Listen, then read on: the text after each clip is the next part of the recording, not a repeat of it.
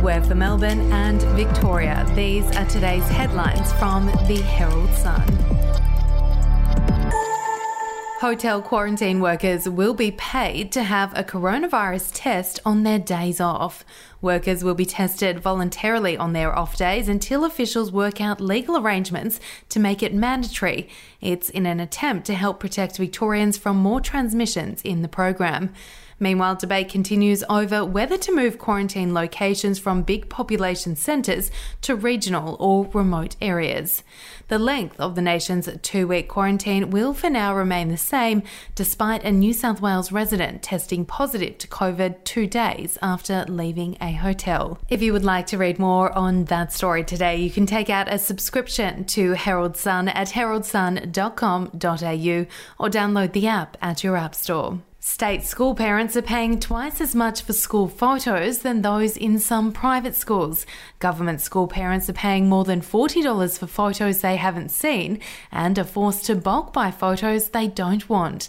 Parents at private schools pay as little as twenty-two dollars for the same packages. Parents have also complained about paying in advance for these school photos, with their kids' faces blocked by others, kids making silly faces, and shots with random children in the background. We'll be back after this. The podcast Faith on Trial looks into Hillsong, both in Australia and the U S, and takes both the listener and hosts on unexpected twists and turns in the story of Brian Houston and the singing preachers. There are two incidents involving Pastor Brian. The Australian journalists uncovered a litany of alleged criminal behavior in the megachurch. Financial gifts were being given to the leaders of the church. Listen to Faith on Trial Hillsong ad-free on Crimax Plus. Plus on Apple Podcasts today or wherever you get your podcasts. The children's charity Barnardos has abolished its Mother of the Year award after twenty-five years. The decision was made because it does not celebrate other caregivers such as same-sex parents and grandparents. The organisation, which provides services for vulnerable children and their families, will instead celebrate their diverse range of caregivers. The move was criticised as political correctness, and some said mums deserve to be celebrated, not cancelled.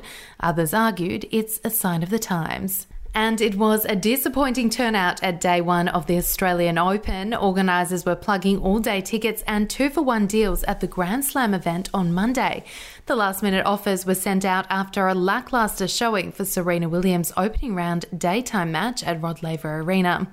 Aussies Alex Bolt, Isla Tomjanovic and James Duckworth made it through to the second round, while John Millman suffered a five-set loss. Those are your headlines from the Herald Sun. For updates and breaking news throughout the day, take out a subscription at herald sun dot com dot a u. We'll have another update for you tomorrow.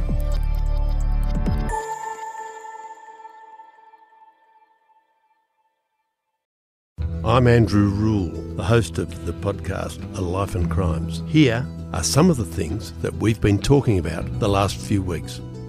The brutal truth is that when you start looking at it, they always kill or injure a lot more than each other. The professional hitman used to be a professional hitman. Evil strikes in all forms, but particularly as stupidity. Life and Crimes is available wherever you get your podcasts.